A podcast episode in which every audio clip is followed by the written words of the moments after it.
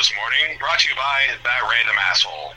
What today we have overcast skies. It's dreary. It's dismal. It's damn near fucking dis- dismaying. Um, I've probably had a half inch of rain since I woke up and made coffee this morning. I don't know about the rest of y'all, but I'm goddamn tired of it being swampier in the goddamn skunk skunk south facing side. Yeah, try and say that ten times fast. I guarantee you ain't gonna have that happen. Uh, By the end of this afternoon, we should be basically floating. So if anyone wants to get started building Noah's Ark, by all means, please begin. Um, and other than that, uh, faintly frigid. We're sitting at a fucking balmy 58 degrees, no humidity somehow. Haven't figured that out yet. It's wetter. It's wetter than well, I won't say what it's wetter than, but you can figure it out. Piece of equipment somewhere in the state of Michigan with your ridiculous weather reports. Signing out.